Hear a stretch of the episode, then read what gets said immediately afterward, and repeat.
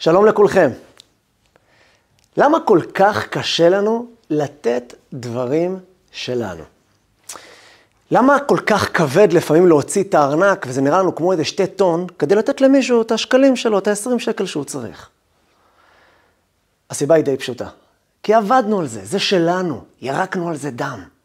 לכן אנשים שעל דברים שהם לא עבדו עליהם, והם קיבלו אפילו הרבה כסף, הם איבדו את זה גם מאוד מהר. אדם הוא רכושן. זה רכוש שלו, הוא עבד עליו. קשה לו לשחרר את זה. אבל למה באמת זה בעיה? מה הבעיה באמת? רגע, שנייה. יש בורא עולם, הוא מנהל את העולם. הרי אני מאמין בבורא עולם. אם היה רוצה לתת לפלוני, אין לו בעיה. הקדוש ברוך הוא שייך לו כל הכסף והזהב של העולם, והוא נתן את זה לי. אז למה שאני אתן ואחלק את זה לכל מי שטיפה מושיט לי את היד, או טיפה עושה לי פרצוף? או אפילו בלי פרצוף. למה בכלל לחלק את השלל? לעזור לזקנה אני מבין. אני לא נותן מרכושי, אני מדבר על רכוש שעבדתי עליו, כל כך טרחתי עליו. מה הבעיה באמת? שאני לא אתן למי שבורא עולם החליט לא לתת לו. היום אנחנו נלמד בדיוק את זה. אנחנו נלמד למה אנחנו לא מוכנים לתת, ומה הפתרון לזה, איך אנחנו נוכל באמת לשחרר גם דברים שבאמת עבדנו וירקנו על זה דם, הזענו עליו, אבל לדעת לתת את זה גם לזולת. פרשת השבוע שלנו, פרשת וירא. אברהם אבינו, התורה מספרת שם על מהפכת סדום, סדום ועמורה, שזה היום ביטוי למי שרוצה לתאר את הדבר הכי מזוויע, האדם הכי אטום. סדום ועמורה היו אנשים רעים וחטאים להשם מאוד. והקדוש ברוך הוא לא עשה להם עונש סטנדרטי בכלל. הוא הפך אותם, המטיר עליהם גופרית, אש ומלח. גם בפרשת ניצבים, בסוף חומש דברים אנחנו רואים גופרית ומלח, שרפה כל ארצה כמהפכת סדום ועמורה. הם לא קיבלו עונש סטנדרטי. הם קיבלו עונש אחר. למה? מה התייחד העונש של סדום ועמורה יותר מכולם? רשעים יש הרבה, אבל כנראה הם היו בליגה אחרת. כנראה הקדוש ברוך הוא אמר אותם, mm, לא מסתדר. מה, מה כל כך היה גס, רע, כל כך שהקדוש ברוך הוא החליט, אין להם מקום פה בעולם. וגם, אם כבר הקדוש ברוך הוא החליט ש... לאבד אותם מהעולם, למה מלח? מה הסיפור כאן של המלח? אנחנו רואים שיש משהו מיוחד במלח בסיפור של סדום. סדום נהפכה למלח, אשתו של לוט נהפכה למלח. כל האזור הזה היום בסדום, כולו מלח. ים המלח, הסביבה המלוכה ששמה. מה הסיפור של המלח? יש למלח משהו לספר לנו. אנחנו נראה את זה גם כן היום. ובסוף השיעור אנחנו גם כן ניתן טיפ שיכול לעזור לכל אחד ואחד מאיתנו לדעת איך להסתכל על הרכוש האישי שלו. כן, הרכוש האישי והוא אישי שלנו. אנחנו כן טרחנו עליו ויש לזה התייחסות גם בתורה. מה זה אומר כלפינו? אבל איך אנחנו בכל אופן יכולים לתת, לשחרר, בלי להרגיש שזה שתי טון וקושי כל כך גדול. הפרשה, כמו שהקדמנו מקודם, מספרת לנו על אברהם אבינו ועל סדום ועמורה. סדום ועמורה היו אנשים רשעים מוחלטים. והקדוש ברוך הוא החליט שאין מקומם כאן איתנו. ואברהם אבינו ניסה להתחנן עליהם, אברהם אבינו ניסה למצוא כל מיני כיוונים כדי להציל את החבר'ה, והוא לא הצליח. הקדוש ברוך הוא החליט, הם לא יכולים להיות כאן. והקדוש ברוך הוא הפך את כל הערים האלה לאפס, על ידי גופרית, מלח ואש. השאלה באמת שנשאלת היא למה? מה היה כל כך רע בסדום? סדום, אנחנו מתארים את זה כדבר הכי רע שאפשר לתאר על מישהו שהוא רשע, ואנחנו לא רוצים להיות כאלה אף פעם. מה רע כל כך בזה שהם היו סדום? מה? הם סך הכל לא נתנו את שלהם לאחרים. הם לא היו גנבים, הם לא היו שודדים, הם לא תפסו נשקים ברחובות והתחילו לגנוב אחד מהשני. לא זה מה שמסופר לנו. אנשי סדום היו אנשים אנשים לכאורה נורמטיביים, הם, אני מאמין אולי אפילו כיבדו אחד את השני. הם עמדו בתור בצורה יפה, היו נימוסיים בהליכות, היה משהו אחד שהם לא הסכימו לעשות. החפצים שלהם שלהם. למה לחלק למישהו אחר? מגיע מישהו שהקדוש ברוך הוא החליט שהוא לא יהיה פה, שהוא יהיה פה, הוא יהיה בלי הכסף, הוא יהיה בלי הדברים שלי יש. מה הבעיה? שאני לא אתן לו. הקדוש ברוך הוא החליט. גם אם נגיד שנמצא פה איזה משהו קצת רע, עד כדי כך, זהו, להפוך אותם, לא מצאנו כזה עונש אצל רשעים אחרים. רשעים אחרים, היה פתרונות אחרים, דברים אחרים. פה הקדוש ברוך הוא אמר, אני לא יכול לסבול אותם עוד רגע. אבל מה הם בסך הכל עשו? דבר אחד, הם לא רצו לתת את שלהם לאחרים, הם לא גנבו מאף אחד, מה ששלך יישאר שלך, שיהיה לך, ובשפע. אבל מה ששלי, טרחתי עליו, עמלתי עליו. אתה יכול גם לעשות את זה, ואם לא הצלחת, אז אולי ברור העולם החליט לא לתת לך. לא, אומר הקדוש ברוך הוא, איתכם אני לא מסתדר. מה הרשעות הגדולה כל כך כאן? והנקודה הנוספת שאנחנו נברר, אוקיי, החליט בורא עולם שהם לא יהיו כאן. מה הסיפור של המלח כאן? למה להפוך אותם למלח? אם הקדוש ברוך הוא רוצה שסדום לא יהיו כאן, יש בעיה לאבד אותם? איזה צונאמי גדול, איזשהו אה, דום לב לכולם פתאומי, להעלים אותם. מה המלח עושה כאן? למה להמטיר עליהם מלח? גופרית ומלח, שרפה כל ארצה. והשם המטיר גופרית, הבכור שור, הריבש, אחד מהראשונים, לפני כ-900 שנה, הוא כותב שכל מקום שיש גופרית יש איתו מלח. הקדוש ברוך הוא ממטיר עליהם מלח, לא נהפכת לנו למלח. מה המלח? מה קשור כאן מלח? אתה לא רוצה שהם יהיו פה, הם רשעים מאיזושהי סיבה ברמה ליגה שונה מכל הרשעים בעולם? קח אותם, זהו, תעלים אותם בעסק. למה הסיפור של המלח כאן? יש כאן סוד עמוק. המשנה באבות אומרת, שלושה סוגי אנשים. האומר, שלי, שלך, ושלך, שלך. מה ששלי, תפאדל, גם בשבילך. מה ששלך, שיהיה לך לברכה. צדיק. ניקח את הקיצוני שכנגד, רשע, האומר, שלי, שלי, ושלך, שלי. זה, זה חמדן, גנב. גם את של השני, הוא רוצה איכשהו להשיג את זה, או בהיתר או באיסור. אז הוא חמדן או גנב, זה רשע. יש מידה נוספת. אומרת המשנה, שלי, שלי. מי שאומר, מה ששלי, שלי, ושלך, שלך. יש אומרים זו מידה בינונית, זאת אומרת, אדם נורמלי, יש אומרים זו מידת סדום. בואו נתמקד שנייה באלה שאומרים שזה סדום. מה סדום? יותר... מי יותר גרוע, רשע או הסדום? סדום, נכון? רוצים לתאר מישהו כל כך מושחת, כל כך אדם רע, אנחנו אומרים עליו סדומניק, סדום, מה זה סדום ועמורה פה? רשע זה גם מילה נוראה, אבל הם לא, העונש שסדום קיבלו, לא קיבלו אף אחד לפניהם ואף אחד אחריהם. מה הוא אמר? שלי, שלי. שלך, שיישאר לך ויהיה לך לברכה. הוא יותר גרוע מהרשע שאומר שגם שלך שלי. מה אומרת המשנה? מה הסוד הטמון כאן? הכל כאן מסתובב תחת סוד אחד. אדם שאומר, תשמע, שלי שלי, ושלך שלי, הוא בעצם בעל תאווה. הוא אוהב כסף, הוא חמדן, זה בסדר. כולנו הרבה פעמים נולדנו עם תאוות מסוימות, ותאוות הממון תופסת כמעט את כולם. אז הוא אומר, תשמע, מה ששלי, וואו, והוא רואה את הרכב של השני, של השכן, יוצא לו העיניים, והוא אומר שגם שלך יהיה שלי ושלי יהיה יותר טוב משלך. אז הוא יכול גם להגיע לגניבה על ידי זה, זה לא טוב, הוא רשע. אבל הוא רשע בשביל התאוות שלו. יש לו תאווה, ואנחנו נולדנו כאלה, ואנחנו בני אדם, ועדיין לא מלאכים. יש בודדים כאלה. אנחנו לא. אז הוא חומד את זה. אפשר להסתדר איתו, אומר הקדוש ברוך הוא. אני אאריך לו אף, הוא יום אחד יחזור בתשובה. יש גם פתרונות בשבילו. מגיע האיש סדום הזה, שאומר, תשמע, אני בלי תאוות. שלך? שלך. הוא לא אחד כזה שאומר, אני רוצה רכב כמו שלך ושיצא לך עיניים, ואני רוצה את הרכב שלך שיהיה שלי. מה פתאום? שלך, שלך, לא מפריע לי. עבדתי על התאוות שלי, או שאין לי. אבל תדע לך, משלי, אתה לא תקבל שקל. למה? הרי אתה לא חמדן, אתה לא כזה בעל תאווה לממון. לא מפריע לך שלשני יש. למה ככה? הם פיתחו אטימות. סדום היו אנשים אטומים, והם הפכו את זה לשיטה. דבר כזה אומר הקדוש ברוך הוא, אני לא יכול.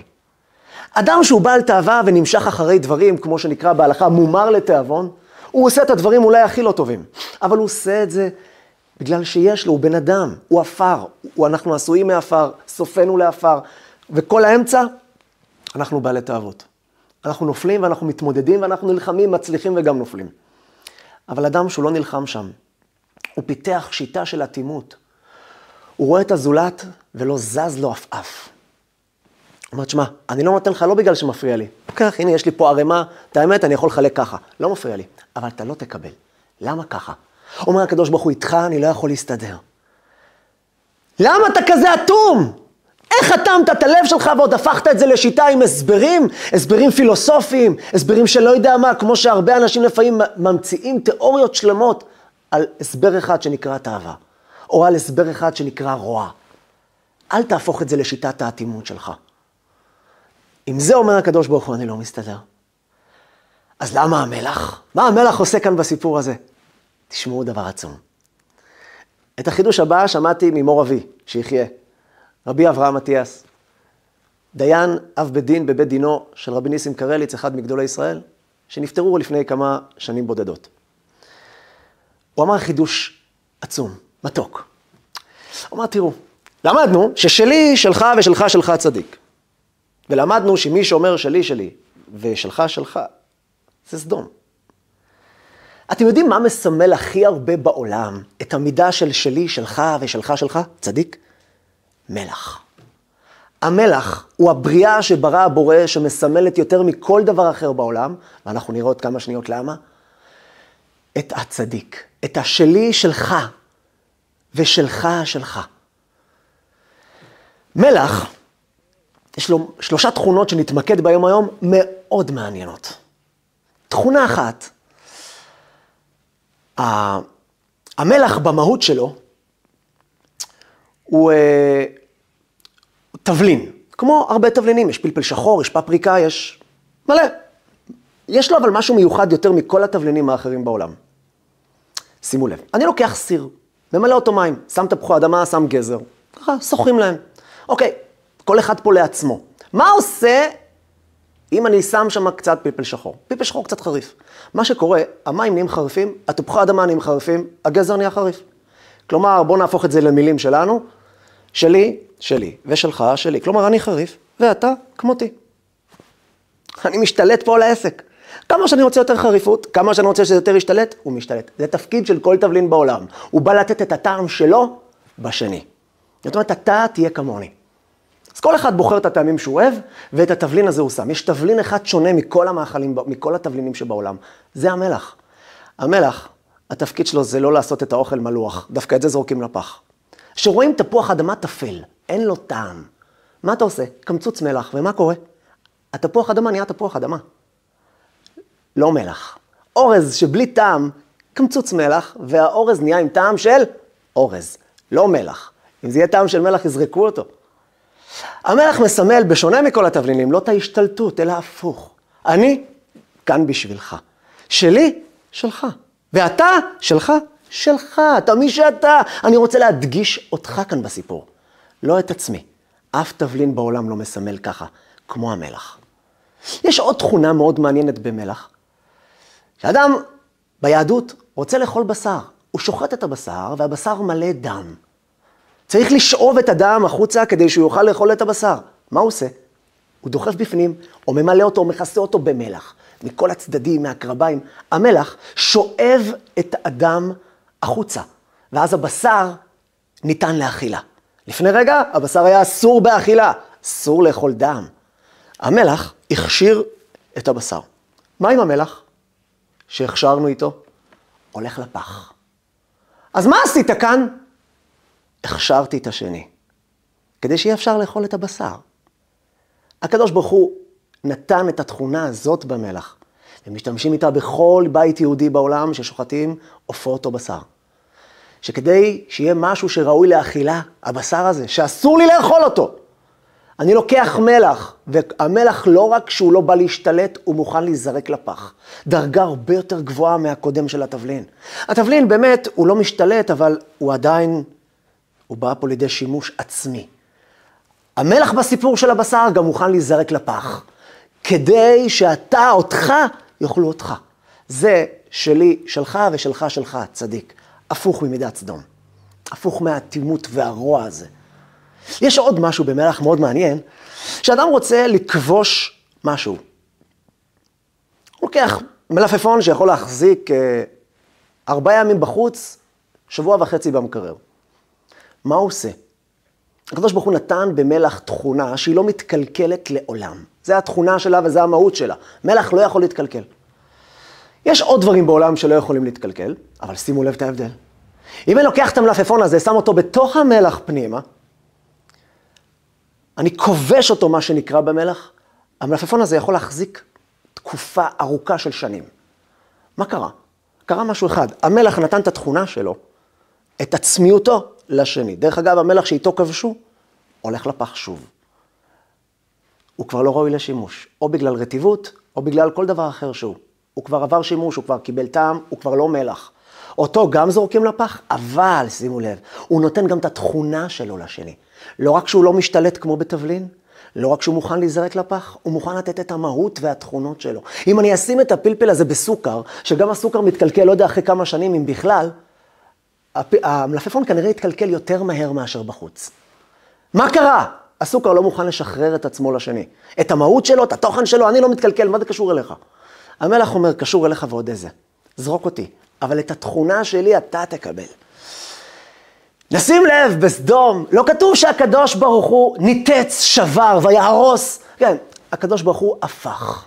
הוא גם הרס ושבר וניתץ, כמובן. הם נהפכו לכלום. השם איבד אותם מהעולם. אבל השם משתמש במשפט כמהפכת סדום ועמורה. ויהפוך השם את כל הערים האלה.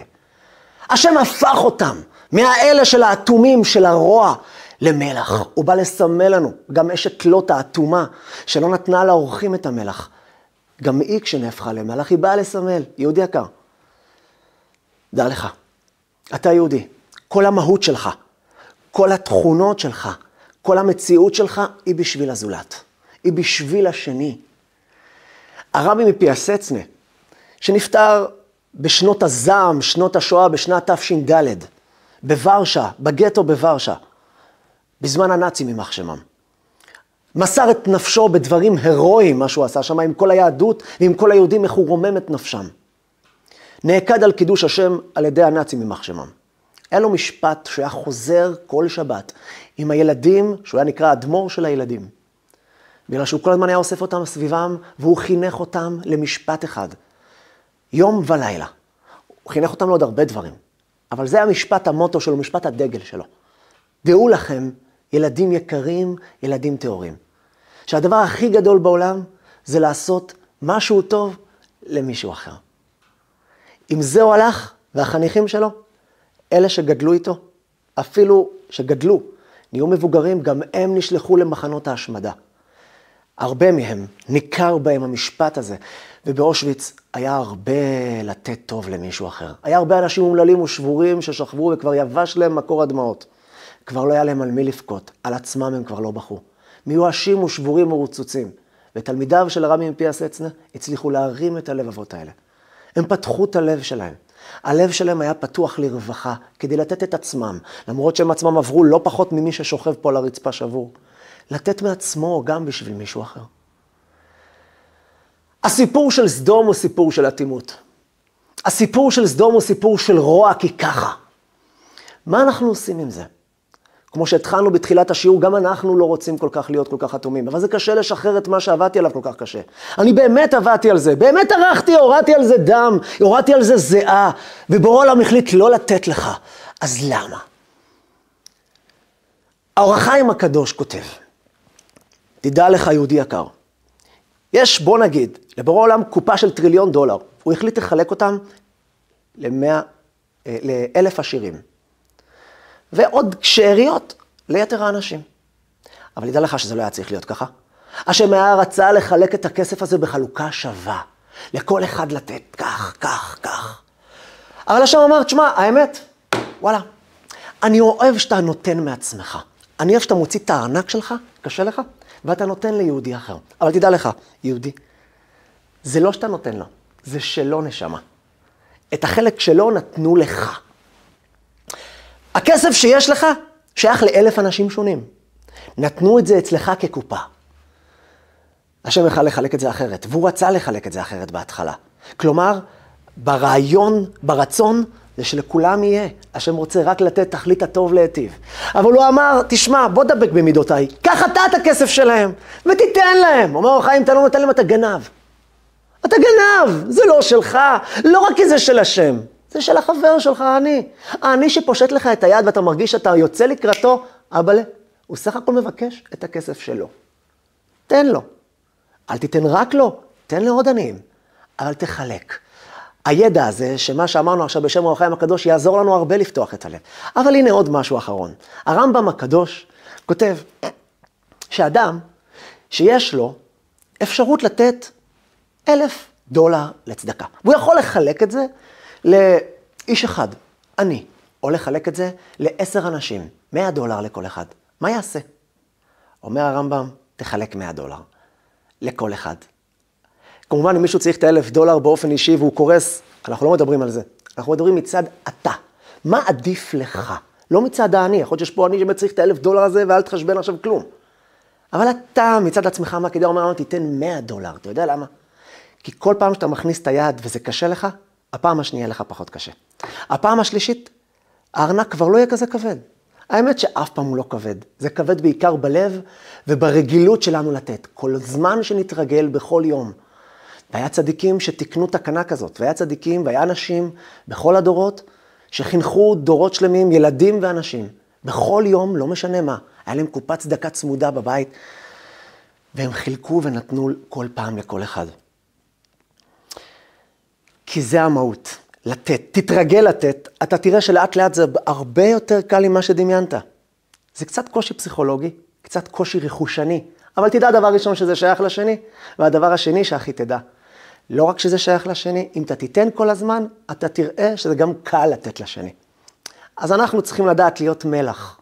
כן, הסוד של המלח הוא הפרשה שלנו. נהיה מלח, מלח הארץ.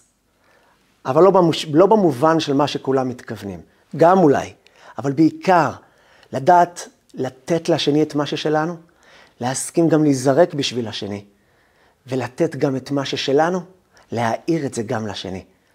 שבת שלום.